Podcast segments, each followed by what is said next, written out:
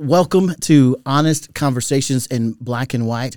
I'm here with my co-host. I can say co-host now. Yeah, you can. Yeah, Scott Aniol. We have a special guest that we'll introduce in just a moment. But uh, Scott, I'm excited about this endeavor. Yep. It's yeah, yeah. fun. It's going to be fun. Um, it's going to provide, I think, just a different um, platform for our listeners uh, and give them the opportunity to just see us in a, in a different space, in a different light, mm-hmm. uh, as we talk about specific issues related mainly to print. So uh, initially, when when we thought about honest conversations, it was a it was the idea of of having real, honest, open, in depth dialogue with people that we want to have conversations with and care about. Would you right. agree? Yeah. But people are wondering what does black and white refer to? Well, see, I was, you know, I, I was going to leave that part alone, um, but you know, I, I was going to let people make their own, you yeah, know, yeah, ideas around yeah. that. Uh, connect the dots. I, but I, I will connect the dots for those who are listening and watching. Uh, the, the, honest conversations in black and white. This this really kind of lends itself, leans into your area mm-hmm. of expertise with with writing. Mm-hmm. Uh, yep. Executive vice president, editor in chief uh, of G three, and as a result of that, you spend most of your time reading and writing and, right. and, and, that kind of well, thing. Well, and then when I when I was a seminary professor and a PhD director, mm-hmm. that's what I did mainly was yeah. teach writing, write myself, and so it's definitely and, and read a lot, which we'll talk about today. Yeah, I've I've been I, am excited because I've I've enjoyed man being alongside you and yeah. learning and trying to get better at my writing. Uh, trying to you know get get sharpen you know the, the pencil if you will uh, the pen and, and really get better at, at being concise. One of the things that you you constantly we were talking about this yesterday uh, are pushing forward is, is is the economy of words. Economy of words. The economy yes. of words, uh, and just making sure that, that we're not we're not being verbose for no reason, right? That that right. we're that we're using words uh, uh, correctly and appropriately. With that said, man, I'm extremely excited uh, about our first guest. Yep. Uh, you have a little bit of familiarity, right? Yeah, yeah, yeah. Just a little. This is this almost. Is, uh, well, I guess almost twenty years. We started dating almost twenty years ago. Yeah, yeah. So twenty years ago, she's here with us. This is Doctor Becky Aniol. How, how do you like the sound of that? It's nice. It's I don't nice. hear it very often. So. she loves it when something comes in the mail and it says doctor and doctor. Oh, that's, nice. That's always like a, a, a nice piece of mail. Nice, nice. that is nice. We're going to get into that. Let me just, by, by way of just kind of read, reading the bio, uh, Becky Aniol is wife, home keep, uh, keeper of the home, uh, and mother to four children, ages three through 15. Uh, you homeschool all those kiddos. And um, 16 now. 16 yeah. now. Yeah. yeah. Well, we got to change the bio yeah, here. Exactly. Yeah uh, PhD in Christian education, which we'll talk a little bit about that, uh, from Southwestern Baptist Theological Seminary. Becky writes, uh, speaks at conferences on education and discipleship, uh, and the and the Christian imagination uh, leads expository women's Bible studies, which I can't wait for the one that's going to be coming up. We'll we'll we'll we'll, uh, we'll, touch base with that here in, in a little bit. Uh, her desire is to equip women with tools for discipleship, uh, parenting, uh, and and personal growth in Christ likeness. Well, welcome to the podcast. Yes, yeah, absolutely glad to have you. Um, wanted to. I, I know we're going to talk about the, the, the really big issue, which is the reading challenge. Mm-hmm. Uh, but before we jump into that, I really wanted to just kind of for. I mean, I just just read a very long bio, but I wanted to get into a little bit of your background. If you were to explain, you know, in a in, in a brief segue, just how who is Becky Aniol? What what is what are your passions, drives with regard to the area of education uh, and what you're doing, even with the kiddos and homeschooling? Just get, take a few minutes and just kind of tell the audience a little bit about who you are. Well, um, as you said, I did my PhD in Christian education, but really that wasn't my original intent. I started homeschooling the kids I actually never intended to homeschool. That was not wow. a dream of mine. Uh, that was not something I thought I would ever do, but um, that was something the Lord laid on my heart when our oldest was kindergarten age. Mm. So um, just started reading because I thought, well, I don't know what to do. I don't know how to do it. So I started reading and got really excited about what I was reading. Mm. Um, thought, okay, I can do kindergarten. I can do first grade. And it just kind of escalated from there. And, you know, we loved every year, you know, mm-hmm. as it came. And, you know, not every day is easy, but I really started learning about philosophy of education and different ways people were doing it and digging into scripture and seeing what scripture says about teaching children and discipling children. And that got me excited about going back to school and really mm. just having some um, external formalized education, yes, so just to some speak. goals that I, you know, I could set for myself and that others were setting for me that I could really dig deep and read about philosophy of education and theology of education because at the time Scott was a seminary professor, so we were living on campus um, when I started my master's degree in education, and um, then I finished my master's and thought. Do I want to? Do I want to do more? Yeah, it's yeah. a big undertaking to do a PhD. Initially, it was PhD or more kids. Yeah. So we had one more kid, and then decided, Yeah. well, let's do the PhD too. Yeah, so I was actually five weeks pregnant with our fourth when I started the PhD. Wow. Um, so that was a challenging year, but um, Scott really encouraged me to to pursue that, and so I just sort of you know held it with open hands and took it one semester at a time and plugged through that, and um, really developed a deeper passion for biblical education, biblical worldview, um, the Christian imagination, and those were things that I incorporated into my dissertation and into my writing. two things I want to go back to. The first one is when you talked about starting out. You know, uh, I can do I can do kindergarten. I can do first grade. I want to go back to that because I remember when when Tamika and I were were uh, you know getting ready to ed- educate our kids and had made the decision that we were going to homeschool.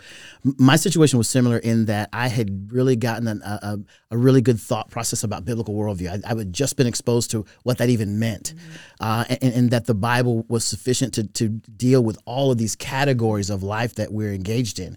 And so for me, this was something I became passionate about. And and then when I recognized what our kids were actually learning in school, my thought became I could do better poorly Yeah. than Right. than being in the formalized education process mm-hmm. and in a public school system and they do it well mm-hmm. right? My kids would be better off with me stumbling through this process rather than sending them off to a public school and and and them doing great in that in that environment. For you starting out what was what were the building blocks for your for your confidence? What I- i'm thinking about the person who who might be listening to this. I'm, I'm a young mom who's thinking about maybe getting getting her toe in the water hearing all of these things about about home education and and what they should do what do you say to that person how did you how did you build the confidence level to take that to the next level Um, well, reading um, books about homeschooling. Um, you know, there's so much. You know, I was fortunate. We started homeschooling in oh, boy, I don't even remember what year, but early 2000s, I guess. And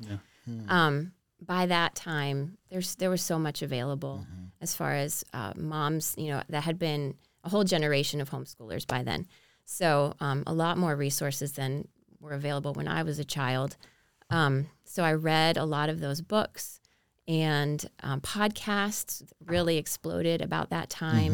So I was listening to experienced moms who had homeschooled. I was listening to moms who were homeschooling who had been homeschooled, which is again not something that had been available um, prior to that, really. So um, just learning from the wisdom of others and Yeah. then incorporating those ideas and growing. And we did, you know, our homeschool changed over the years. My philosophy changed, um, and that's okay yeah because again like you said i'm still at least you know trying to do my best according to scripture and not according to you know secular you know the secular government Right. ideals of education Right, so right. The second thing that interests me about what you said, you talked about Christian imagination. Can you kind of define like what when you when you say that, what does that mean? How do you incorporate that into in, into what you're doing? Help me understand that a little bit. the christian imagination um, is really what puts together the puzzle pieces of a biblical worldview this is um, how how you think about the world is formed in your imagination and so when um, when you're reading good books like what we're going to talk about today, that is really biblical worldview is more than just being able to answer the right questions mm-hmm. according to scripture, but it's really having a f- full picture of what the world is and should be according to mm-hmm. scripture. And you can't have that without a Christian imagination. You can't just memorize a list of facts or have you know just a list of certain presuppositions and then think you're going to you know walk away or your children are going to walk away with a biblical worldview. That's that's not you know how it works. It, mm-hmm.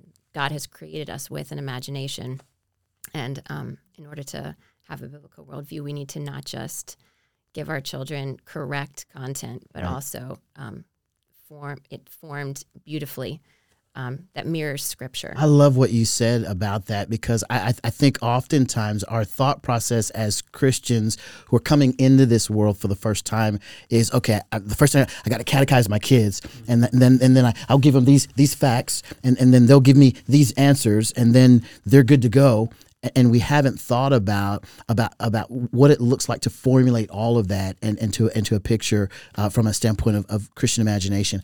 Uh, last thing that, that I want to touch on because I know I know you guys are dying to get into the, the, the book piece uh, of this is you write for G3 Ministries and uh, we, one of one of our few female writers you would know. Do we mm-hmm. have any other female writers? Not I mean not in terms of a standalone blog. Okay, we've got some guests now and then. But gotcha. She's definitely the most regular. Yeah, yeah well, uh, you're writing and, and I know you're you're a homeschool mom, uh, wife wife to this guy who I know is is, is very busy.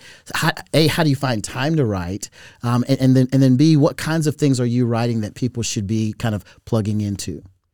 Um, how do I find time to write? Well, that's always a challenge. It's why I don't um, produce something every single week, right? Um, because my family is going to take priority over right.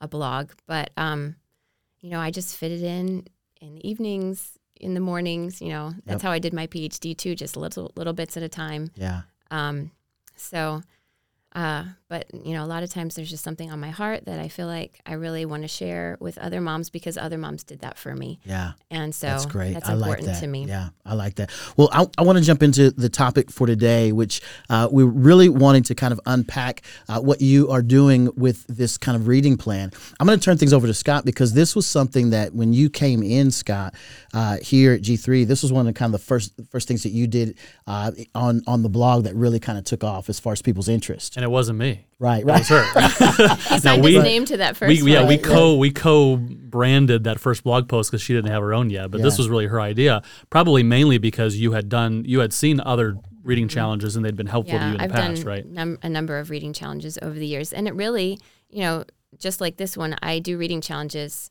to push myself mm. to read mm. outside of my comfort zone. Yeah, you know? yeah. I think I think when a, when a brand new year starts, we, I, I know I do, go, naturally go to okay. Every for me, every year, once a year, it's it's a process to, to, read through the Bible. Right, right. So that's kind of a kind of a normal rote thing for me. Uh, every year, I, I, know I'm going to start that. Every year, I make the claim uh, that I'm going to get back into the gym and work out. Now that hadn't happened yet, so you know that, that's a whole other conversation for another, another day.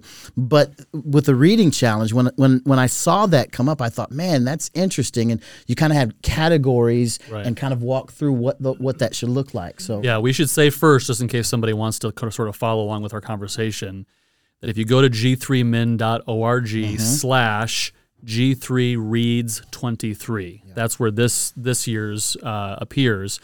Uh, yeah, and so last year, yeah, Becky, Becky just said we, we ought to do a G3 reading plan. I was like, okay, good, we'll do that in January. She's like, no, moms are already looking now for it, you know. Mm-hmm. Um, so yeah, it was her idea did categories last year. Um, got a lot of good feedback. Um, we used a hashtag and people on Instagram, especially, which I still don't get Instagram, but you know, uh, people like it. Uh, yeah, but a lot of you know, homeschool of, moms really love yeah, it. Yeah, yeah, women women like it in particular.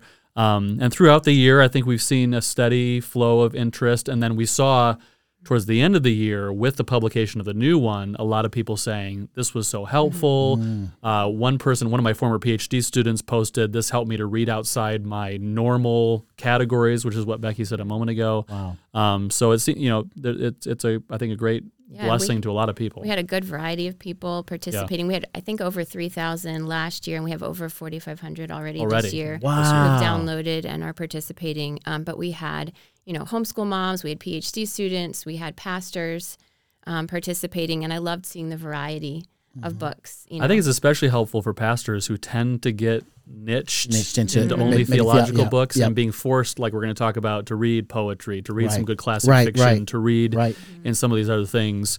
Um, and we we've talked about this. I it's reading challenges. I think are harder for me to get locked into because I'm reading a lot just yes. with my own research and yes. writing and um, you know, so I sort of have to. So this is it, it's valuable to force myself to do this, even though I don't I don't do it well often. Um, but I think especially for homeschool moms, moms at homes, it's it's particularly helpful as well. So that, it, that, just to go to the point that it, for a variety of people, Yeah. a reading challenge like this can be a really beneficial thing. Let me let me ask you for I mean was this something that you you you identified these are the categories was it a template that you had already was it how did you how did you pull this together Um, I've just done a lot of them Okay, over the years. gotcha. So, I mean, there are certain categories that are just common to reading challenges. Mm-hmm. Um, so, when I sat down last fall to put together the first one, um, I just made a huge long list of different categories and then chose 12 of those um, for last year and then another 12 for this year. Got so, um, yeah. so it's- it, walk me through because I was reading the, the, the article that went with this. Uh, man, I hear twelve, and then I hear twenty four, and I'm thinking, there's no way in the world I'm going to be able to get through twenty four books along with you know my my responsibilities at work, the writing that I have to do, and the like. So, Okay, so so get ready for this. okay. Ready, Yeah, yeah. Becky? How many books did you read last year? A 100. A hundred books. Well, I mean, there's no that way. was the goal, but it was sort of funny towards the end of the year. It was. like it was. She was pushing. It was a sprint to the finish. I read 20 books in December to get to that goal. There is no. now like- it includes audiobooks. Those Okay. count. Okay, okay. 50, And we had somebody on social Okay. media just recently, I think, on our Facebook page say, "Do audiobooks c- count?" Of and I said, course they count. "Absolutely, Yeah, yeah. right? Yeah. Audiobooks Yeah, count." because okay, if it's if it's audio, I'm not gonna do hundred, but if it's audiobooks, Well, I might not this year either. we were we were joking with some friends. It's like because she because she'll walk. We can talk about this with tips later. But she, she I, I bought her several years ago for Valentine's Day. I don't Day. just walk around with them. But yes. So for Valentine's Day, like we don't give each other gifts, but he gives me this for Valentine's yeah, Day. Yeah, I bought her some Bose noise canceling headphones. so, so she wouldn't have to listen to you. Well, right. that too. But uh, so she like when she's cooking or whatever, Right. you know, she's got these headphones on. So we're joking as she's getting to the end of the year, and she had this goal of And 100. I was really panicked. Like, and she was really panicking. I've we're like, got to get we're, to we're joking. Like the kids are like, "Mommy, mommy, lead us to Jesus." No, I have to get a hundred bucks. You know, which didn't happen, but we had no, we that, had did- that was we, we had fun with that. that was him. But Wow, that's a lot. Okay, so But it, but it, I mean, it's di- it's a discipline. That's what a reading challenge Yes. can Yeah, help well, with, right? yeah, I mean, you were saying about exercise, you know, as a New Year's goal for almost everyone, Right, right? right, right. But books are. I heard this the other day, and I thought I really resonate with that. Books are exercise for the mind. it is. That's So great. I when like that. we're I like that. reading, we're stretching ourselves, you know. So the more we read, the more we have endurance, the more we have speed, Right. the more we have strength that we can do harder and longer things faster. Um, so That's great. And you'll resonate with this. She listens to books at about two times, right? I do. I listen So to you do that almost too. everything at two times yeah, speed. I, I'm not quite two times, but I am about one seven five. I'll, I'll hit that. And depends on who's speaking or who's reading. Right. Right. Um, and, and then one of the things that I do with audiobooks, I'll download uh, a Kindle as well and and and read and listen at the A same lot time. Oh, do yeah. that. Uh, that for, for me that helps. I think I was I was telling you maybe earlier today. I I, I struggle uh, with, with- I struggled with dyslexia, Mm-hmm. uh, and there are times when when you know if I'm not careful, I'm tired, what have you, that kicks in for Hearing me. So if I'm reading yeah, so Yeah. so if I'm reading you know on, on my own, I'll, I'll miss things, and, and comprehension is an issue. So when I can hear and read Mm-hmm. at the same time, That's a common it really helps. strategy for people who have dyslexia. Yeah, it Re- it's really it's really helpful for me. So let's t- w- w- we talked about the category, or we talked about how many categories. Let's talk about the categories. Okay. What categories of books that that you have, and what you're what, what you're thinking, what you've laid out this this year. Okay. Yeah, so the first category is a book about a book of the Bible. So last year I had everyone reading through a Bible reading plan because I really feel like if you're not, you know, digging into scripture and you're reading other books, Yeah. you've got something, you know, upside down. Yep. Um, but I did have some people express uh, some frustration that they couldn't finish their challenge because they didn't finish their Bible reading plan. And I know, I mean, it can be difficult to read through the Bible in a year, you Yeah. know, um, especially for moms who have little ones at home. So I didn't want to put that burden on people. So this year I just thought, let's just hopefully assume everyone's digging into the word and instead do a book that will enrich your devotional life, enrich your scripture um, reading for the year. So a book about a book of the Bible. Um, I think this is a category that pastors will easily be able to check off. Um, you know, as I'm reading for women's Bible studies, I have found some real gems in this category. So um, we have some suggestions. Yeah, so to clarify that too, so Becky included some suggestions, but people can do whatever they want Yeah, within absolutely. those categories. Yeah. These are just some starting No, I, starting I, points. Or I, I particularly love the suggestions because there are some categories here I'd have had no clue where to start. Exactly. Mm-hmm. Yeah. Um, and so it was helpful as I went down, especially like you mentioned earlier, poetry. Mm-hmm. I'm like, what? And, you know, I, I'm, I'm a I'm a hip hop head. Not that that's poetry, but you know, I, I'm trying to figure out where do I go here. So it was helpful to to, to have the Mm-hmm. Category. Are, are, are, did, did you want to suggest in that in that category what what you might offer? Or you want to keep? Yeah, and I've got some suggestions yeah, too. you've got. I didn't actually bring any in that category. Okay. So go well, let me suggest because she didn't include this, and I gave her a hard time about it. But one that G3 published. Nice work, Uh, this is really a, a helpful commentary on Galatians by Chip Thornton, one of our board members, a pastor uh, in Alabama. You hear commentary, and you might think, "Oh, that's only for pastors," but it's accessible. Certainly would be a helpful a helpful for a pastor who's preparing for Galatians. But this is this is devotional. This would be great for anybody who just wants to have a book on a book of the Bible Yeah. on, on Galatians. So that's a, a good recommended book. The other one, this is this is on Becky's list, and I actually she she asked me for some sugge- suggestions on some things. I wasn't helpful very much, but this one I was. Um, she's shaking her head over there. uh, singing the songs of Jesus, revisiting the Psalms. So I just finished a book on the Psalms Yep. that may, maybe will be a suggestion for next year's uh, reading plan. Yep. Uh, but this is a very good book on the Psalms. So if we're looking for a book on a book of the Bible, this is a good one to. Yeah. Who's the author? Uh, Michael Lefebvre. Okay. Lefe- Le- Lefebvre, Okay. French. I looked at that and thought, I'm not going to try to pronounce Exactly. that. Yeah. Gotcha. That's very, very good book. Again, accessible. You know, some of the books on the list and recommended list uh, books are a little longer. Mm-hmm. These are a couple that are They're shorter. And I did try to, you know, I gave a list of some more technical commentaries if you know you have a pastor who's really studying to preach through a book, and then also some more devotional uh, books in this category. Gotcha, gotcha. Well, a, a book by a dead pastor. That sounds like ominous. Is that is that is there is there a reason why someone should look for a book by a dead pastor? Well, you know, I was trying to narrow this category because I wanted to read a book uh, by a pastor.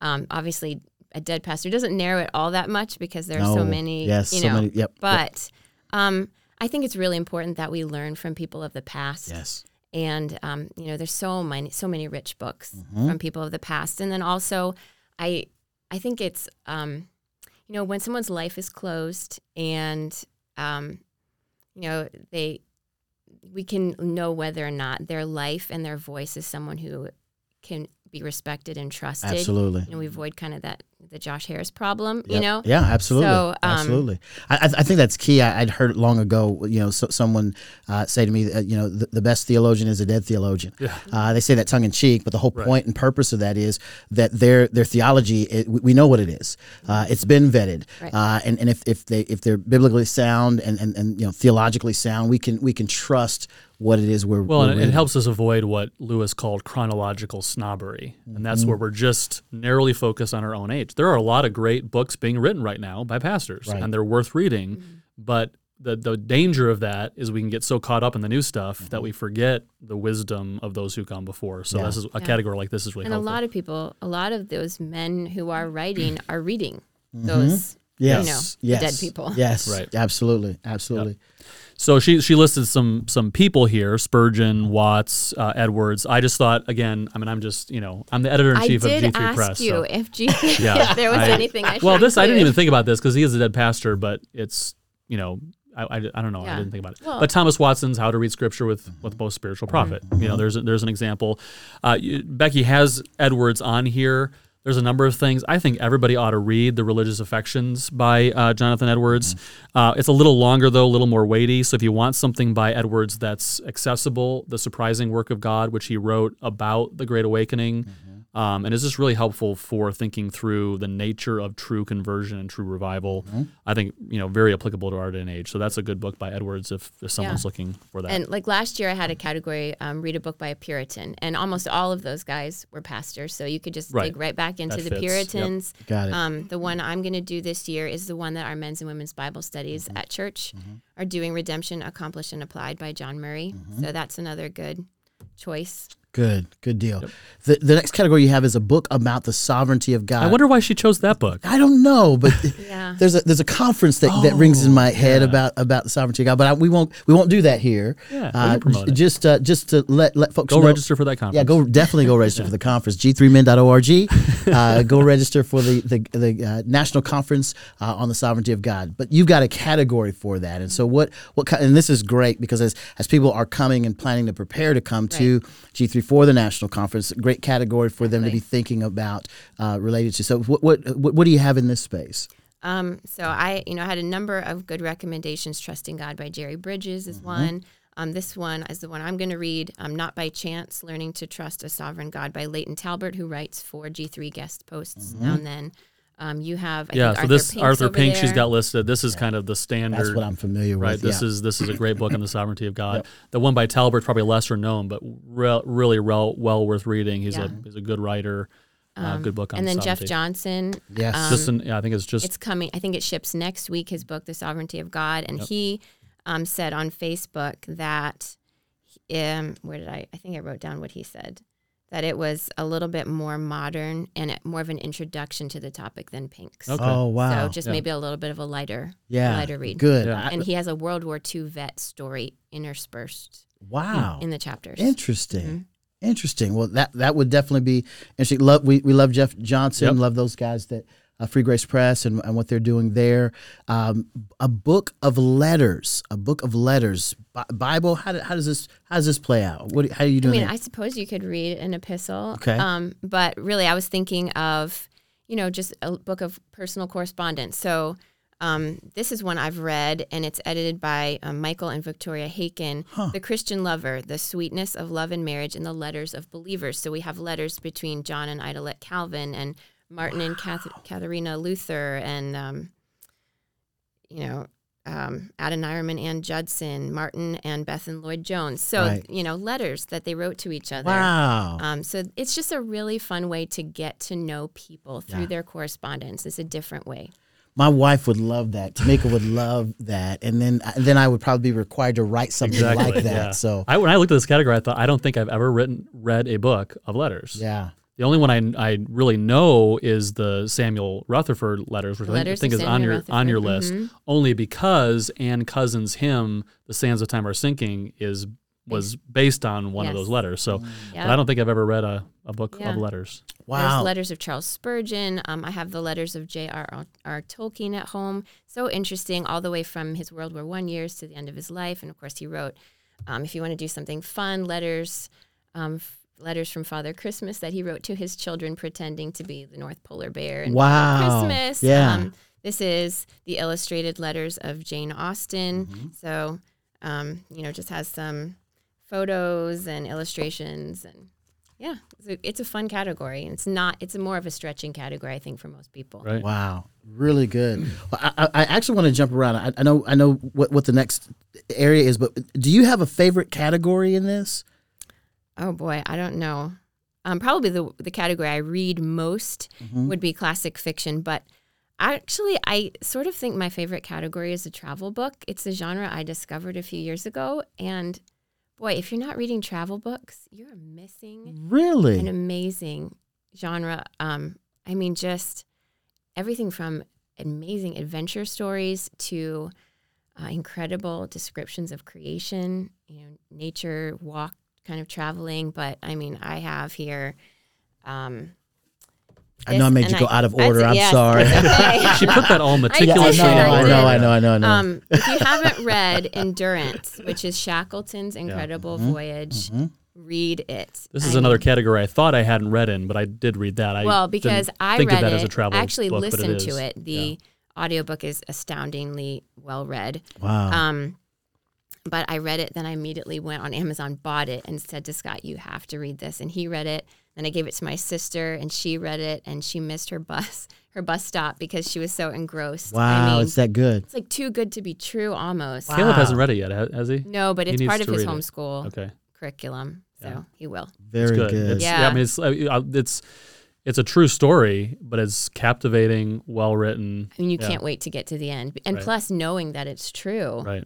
I mean, you just have to know what happens. Another good one the Brendan voyage. Um, Tim Severin he recreates um, Brendan's voyage from the Middle Ages. He builds a little leather boat and sails across the Atlantic. So I mean, just things like this. Travel. There are you know books of travel walks, like the Appalachian Trail, and you know all kinds of things. Wow, So- that that that's interesting. And, and now I'm, I'm thinking about trying to get maybe, if, especially if that's on audiobook. If endurance Yeah. is on audiobook, I definitely will will uh, we'll, we'll check into that and, and, and see what that's about. Had never thought about a that as a category. Uh, and be something that I would I would want to want to uh, read. The other thing I wanted to touch on is something you you mentioned earlier. As I was opening up our, our, our time together, one of the things I want to do is become a better writer. Uh, Oh, and, yeah. and one of the ways to become a better writer is to read Absolutely. better I tell that to my students all the time. If you want to become a, well, it starts with, I want to be a good thinker. Okay. If you want to be a good thinker, then you have to be a good writer because Mm-hmm. someone who can't process information in writing can't think well. And if you want to be a good thinker and a good writer, you have to be a good reader. Mm. And this is something for pastors too. And, and it's, it ties in with the next category. A, a way to be a good writer and even a good preacher is to read well written fiction. And people don't think of that. Mm. Yeah. But fiction is beautiful writing. Well, good fiction. Don't just read any fiction. Right, Right. right. Read Right. well written fiction, Right. uh, and that can help you improve in your writing. Even even your your writing of of prose and you know sermons and theology stuff can be improved by the reading of good classic fiction. Man, that's good. So, classic fiction, works of classic fiction. Any suggestions in that space? Oh, I mean, You got a so ton. I've got a ton Yeah. on there, and I mean, you could just go on forever. Yeah. Well, let me recommend one again that Becky recommended to me, and it was an audiobook, and that is David Copperfield. Uh, Richard I- Armitage. Richard Armitage. I listened to it. Uh, it's, a, it's, a, it's a wonderful story in and of itself. Mm-hmm. Uh, and u- usually, good fiction gets into the heart of the characters and the people and Yeah. teaches you something about human nature, right? And that's a perfect example of it. One- one of and the- it's just well read, too. Oh, One of the things that you have on here that that that uh, that caught my attention because, and, and I went about this backwards. The Count of Monte Cristo, Mm-hmm. Right? I, I went into this backwards in that, and I didn't even I didn't even watch the old movie. I actually watched the new version of Mm-hmm. that movie, and then went, oh my gosh, what a story, Mm-hmm. right? And then went backwards to find and, and then and then to get to get the book. But but uh, it, it's a story that you know maybe every two or three years, Yeah. I'll, I'll pick back up and just you know thinking about the issues and the challenges and and, and uh, issues of faith. I mean, just, just um, revenge. I mean, there's all kinds it's of. good. It's a really really good good read. and It's a so good audiobook too, read by Bill Homewood of The Count of Monte Cristo. wow, I'll have Yeah, to check really into read. that. And then, I mean, would you, you consider Lord of the Rings classic fiction, right? Oh yeah, So she just listened to all of that with Andy Serkis, Yeah, and she said it was amazing. he released all three of the Lord of the Rings books. He read them um, this past year, so I listened to them while we were in England. Wow. And I mean, David Copperfield's uh, or Richard Armitage's David Copperfield and Andy Serkis's Lord of the Rings are like the top. My top audiobooks, of all time. I mean, so well read the voices. I mean, you can imagine he does Yeah. Gollum Yeah. quite well, but Yeah. all the voices he does, Wow. is amazing. Mm-hmm. Wow. That's great to know. Book recommended by the Association of Certified Biblical Counselors. These are my Yeah. people. Yeah, yeah. So Love these So here's an interesting thing. So Dale Johnson's buddy of yours Yes. Was a colleague of mine at Southwestern, was a professor of Becky in her PhD program, Mm-hmm. and he's the what executive director of, Yep. of ABC. Yep, So, yep, yeah. And so they've got a whole list of books Yeah. uh, that that are on their track for if you're if you want to become a certified biblical counselor.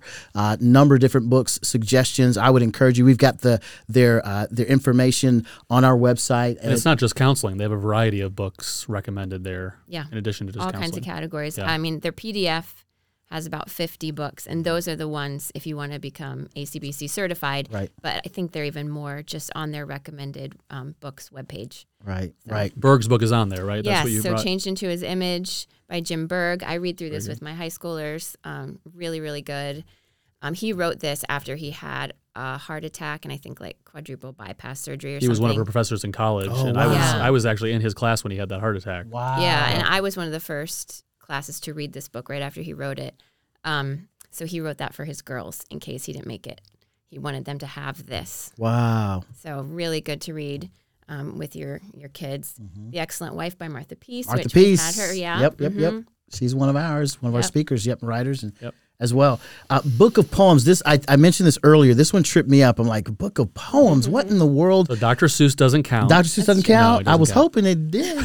Like, I check mean, the box. You can read a book of children's poetry, but um, this is the one I put as my top recommendation for Christians who are just, you know, intimidated by poetry. This is The Soul in Paraphrase, a treasury of classic devotional poems, edited by Leland Ryken. So, you know, everything from George Herbert, you know, all the way to, um, I don't know, John Milton, Gerard uh, Manley Hopkins, just all the best devotional poets who wrote about their love for the Lord. Um, a lot of these men were pastors who wrote poetry. Um, I actually just finished one of the books for the challenge this morning, and um, it was about Charles and Susie Spurgeon's marriage. And she read him, George Herbert, every Sunday night after Sunday evening service. Um, it would just revive his spirit because he'd be so exhausted from preaching and from people pressing in on him with questions. He'd come home and say, "You know, Susie, read me some Herbert," and she would she would do that every Sunday evening. Richard Baxter said George Herbert's poems are next to Scripture's poems, like next best. Wow. So, um, you know, men of old, great men of the word, read poetry. Mm. Preachers read poetry, and it Mm-hmm. helps your language be more concise. It helps your language be more beautiful. yeah, talk Yeah. about economy of words. Yeah. Yes, exactly. That's the way to go. Wow. Good stuff. So this is a great one to start with. Um, these by Malcolm Guite. Mm-hmm. Um, the Word in the Wilderness, which is a poem a day for Lent and Easter, and then Waiting on the Word, which is a poem a day for Advent, Christmas, and Epiphany, which of course we're just coming out of Mm-hmm. um, in this season right now. And um, all these all these books have commentary with each poem to kind of just explain a little What bit. the, yeah, what So the background was, what they're trying to say. Mhm. Absolutely.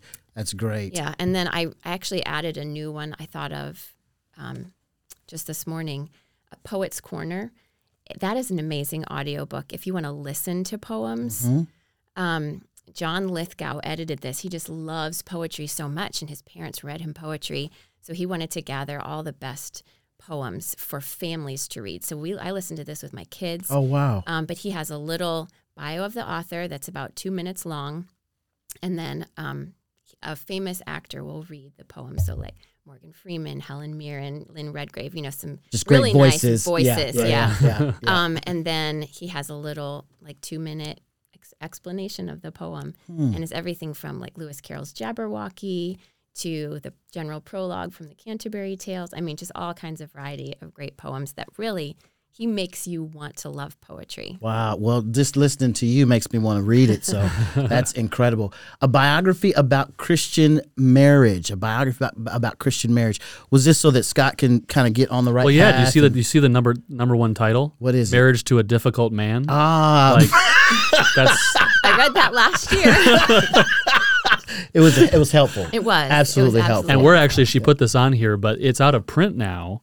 And I've actually contacted the copyright holder, and G3 we've gotten per, we've gotten permission. G3 Press this year is going to republish that book because it's such a good classic book on uh, Jonathan and Sarah Edwards' marriage. That's Yeah, fantastic. it's kind of Yeah. a classic. Yep. That's fantastic. Anything else you'd want to say about that category? I, just, I have this. She's got this on her list. When sinners say I do Mm-hmm. is a good book. Uh-huh. Um, you know, some. It's just you know it says it right at the beginning. Yep. You got two sinners. Yep. And uh, so what do you do? Yep.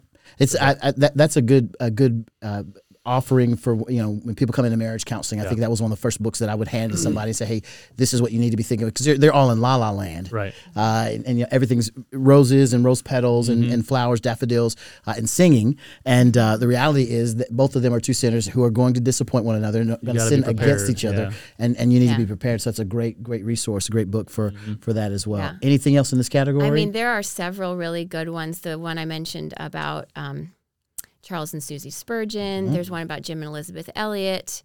There is one about Martin and Katharina Luther. I mean, just, and I feel like reading a biography Mm-hmm. can be more powerful even than like a Christian living kind of self help book because here you have like, you know, that has its place. It does. The argument and Sure. the, the steps.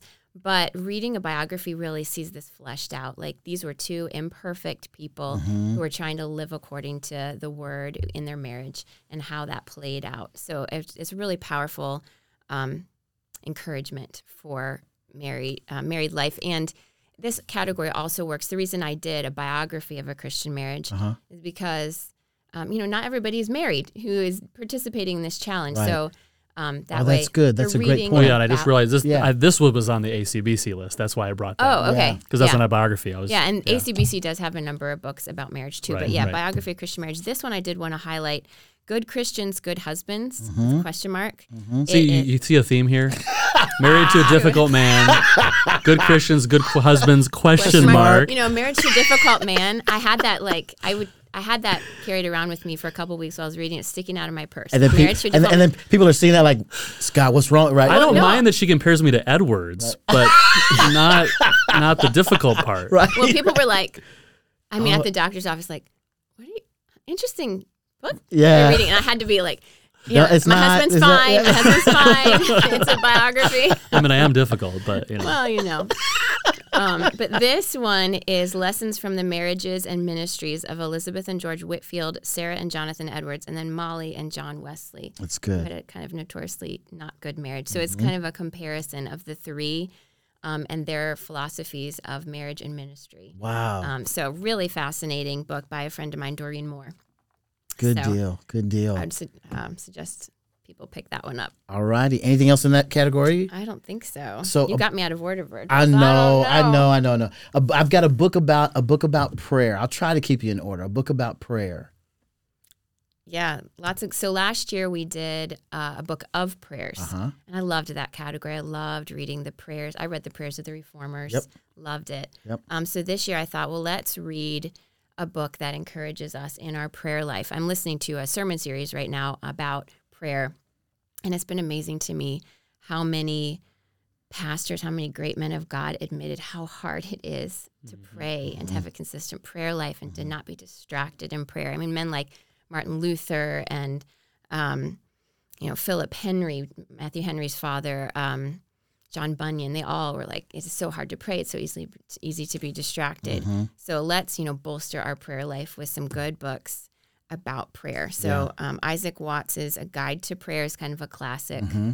Um, Along with Matthew Henry's a method for method- prayer. method of prayer, very very similar. Yeah. So you, you don't have the prayer of Jabez on. That's Yeah, not prayer on of? Jabez. Yeah.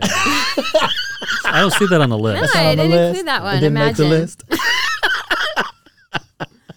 Yeah. Good. So, I mean, prayer, if you think about it, is really the only aspect of our devotional lives where we have to compose the words ourselves. Yes. So that is a difficult thing. So these kind of resources help us. That that that is that is incredibly helpful. For, you know, for me, I, while while you know, I, I speak a lot, talk a lot, engage people in in that way. When it comes to slowing down and really thinking through, I'm now praying to my heavenly Father. Uh, he he already knows me. Uh, and, and so how do, how do I formulate words to, to convey what I'm really thinking, feeling, and, uh, and and you know, and, and not only that, but how do I do that consistently? Yeah. Yeah, and you're praying to someone that you can't see. Absolutely. That's just Yeah. gonna be that's It's just gonna really be hard difficult. Mhm. no Yeah. matter what. Yeah. Yeah. Absolutely. So like the this one will help sort of formulate a, a scriptural prayer. That one is filled with scripture, the um, a method for prayer. And I read I read through that with with, the Caleb and. Kate, our 2 Mhm. older kids. Yeah, Yeah, it can be this is another good one. Although I, when I looked for it, I think it's out of print, but it's still good. Um, Lord, teach me to pray by John MacArthur, sort of along a similar Right. vein as the Watts. That's good. That's good. We, t- we talked about the travel category, and, and, and now I'm, I'm definitely going to check out endurance. Um, a book about the history of your country. Yeah, that's another favorite category of mine. I love history. I think a lot of people come out of school thinking history is really boring Right. because it's taught so often in a boring way. The Right. history textbooks are choppy and boring, and you just end up having to learn about a bunch of dates and a bunch of facts and nothing interesting. But there's so much, you know, interesting Yep. parts of history yep. and so many well-written history books. Um, I didn't actually bring any, but um, David McCullough is a great, you know, popular level Mm-hmm. Read but John history. Adams. Yeah, John Adams. He Yep. has the Wright brothers. You know, just a bunch. Because there's there's storylines. It, it's not Right. uh, like when it's taught in school. It's you need to remember these dates, these facts, these people. W- Whereas if you're reading about you, you're un, you're unpacking the story, the narrative behind uh, what. Well, took you place. you were asking her about the imagination earlier, and this is this is what she did her dissertation on. There's a difference between textbook prose, which is boring, nobody wants to read that, right. and living literature. Right. And so it can be actually nonfiction and historical, but but actually be beautiful and enjoyable to read. Yeah, Right. it shapes And your that's- imagination and Right, and shapes your imagination facts. rather Yeah. than just gives you information Man, in your that's brains. good. Yeah. That's good. So all the books on here are are books Yeah. like that. I that just are- finished this week Destiny of the Republic, which was a fascinating account of James Garfield's presidency and his assassination and talked about his assassin and I mean really just kept you on the edge of your seat interspersed um, Joseph Lister's research into you know germs and antisepsis and that you said that's what he ended up dying of? Really, it was not yeah, the he wasn't. not the bullet, he didn't die the bullet wound. He died The because the doctors in him. probed him. with unclean fingers. And then Alexander Graham Bell was off to the side trying to uh, create an invention to find the bullet in his back. So it talked about his inventions. And then I read the Spurgeon thing next, and it said that Garfield had come to hear Charles Spurgeon because they, of course, were contemporaries. So then you mm-hmm. have all that kind of, Intermingle. you know, you get those kind of connections Yeah. when you read these different categories. Wow, phenomenal. Uh, I love the the categories you chose. Uh, I think it, it represents just a just a fully kind of orbed view, a, a- a- you know, a biblical worldview. God's in God's sovereign over all of this. Uh, he's sovereign over life, uh, and, and we get a chance to to stop, to pause, to read, to think, and to have our Christian imagination expanded uh, as a result of, of what we're reading. I, I love this challenge. Uh, you, you have a book that uh, from last year's challenge that you wanted to read but didn't. Was there one? I mean, you read a hundred of them. I can't imagine you having a book that you didn't read. Well, yeah, there were plenty. Uh, you know, a lot of times my I don't. I mean, I did write them down just because I was coming on this podcast Right. of you know a plan kind of of what I want to do this year. But books come my way. You know, I get asked to speak, and so I have to read about that topic, Sure. or I get asked to review a book, or you know, our church picks a book for men's and women's Bible study, um, and other books get edged out. right. So there were books um, that I didn't read that I wanted to. Yeah. I mean, a number of them actually. I'm sure. Well, one of the things I'll I'll, I'll, I'll tell on you, I'll tell our, our, our audience about you. I, when we were at the we were at the conference for the fa- the family family uh, church and family Church life. Family Life, yeah. So we, we were at that conference, and uh, I, I was you know you guys were preaching, you and and uh, and and Josh, uh, Dr. Josh Buice, they, they're doing their thing, and and so they, they allowed me to hold their Bibles is what they allowed me to do. I'm joking. I'm joking. But I, I, I'm there. I've got our booth. I'm, I'm kind of uh, taking, you know, doing the doing the book table, and and and Becky is walking around like, I mean, just effervescent, like Oh, mean- books, books, books. you That's my know, thing. and she, I mean, she, you, you, you would have thought she was, you know, she was, she was at a at a, at a, at a basketball game. She was She, just, she buys more books and spends more money on books now than I do. yeah, And her library is nearing mine. yes. Uh, and she also borrows my books, and I started having to make her check them out yes, because this is true. you know. when we go overseas, I bring an empty suitcase. Wow, to bring just back, to well from my- England. Yeah, Yeah. the first time we went uh, on a, on a sabbatical, we ended up having to buy a suitcase to get the books back wow, because she's a big used. Uh, Yeah, I like to rescue books. Right. I mean, I feel like books are being canceled. Um, The Right. best written books are out of print, and a lot of times it's hard to get the rights because there's dispute between you know children don't you know Of don't author, agree uh, children of the author. Yeah, so um, I try to rescue those books so Yeah. that we have them for my children for posterity. You know, Yeah. Well, you got an amazing. I've been been to your, your home. Uh, you have an amazing library uh, in your home. I office next to this guy who's got a ridiculous library. My thought is I don't even have to worry about building mine uh, because I can come check out what he's doing and, uh, and and and be good to go. Well, Becky, it was great to have you. Uh, with us, uh, this is our second episode Yeah. uh, of the podcast. Just real quick, yeah, real yeah, quick. yeah.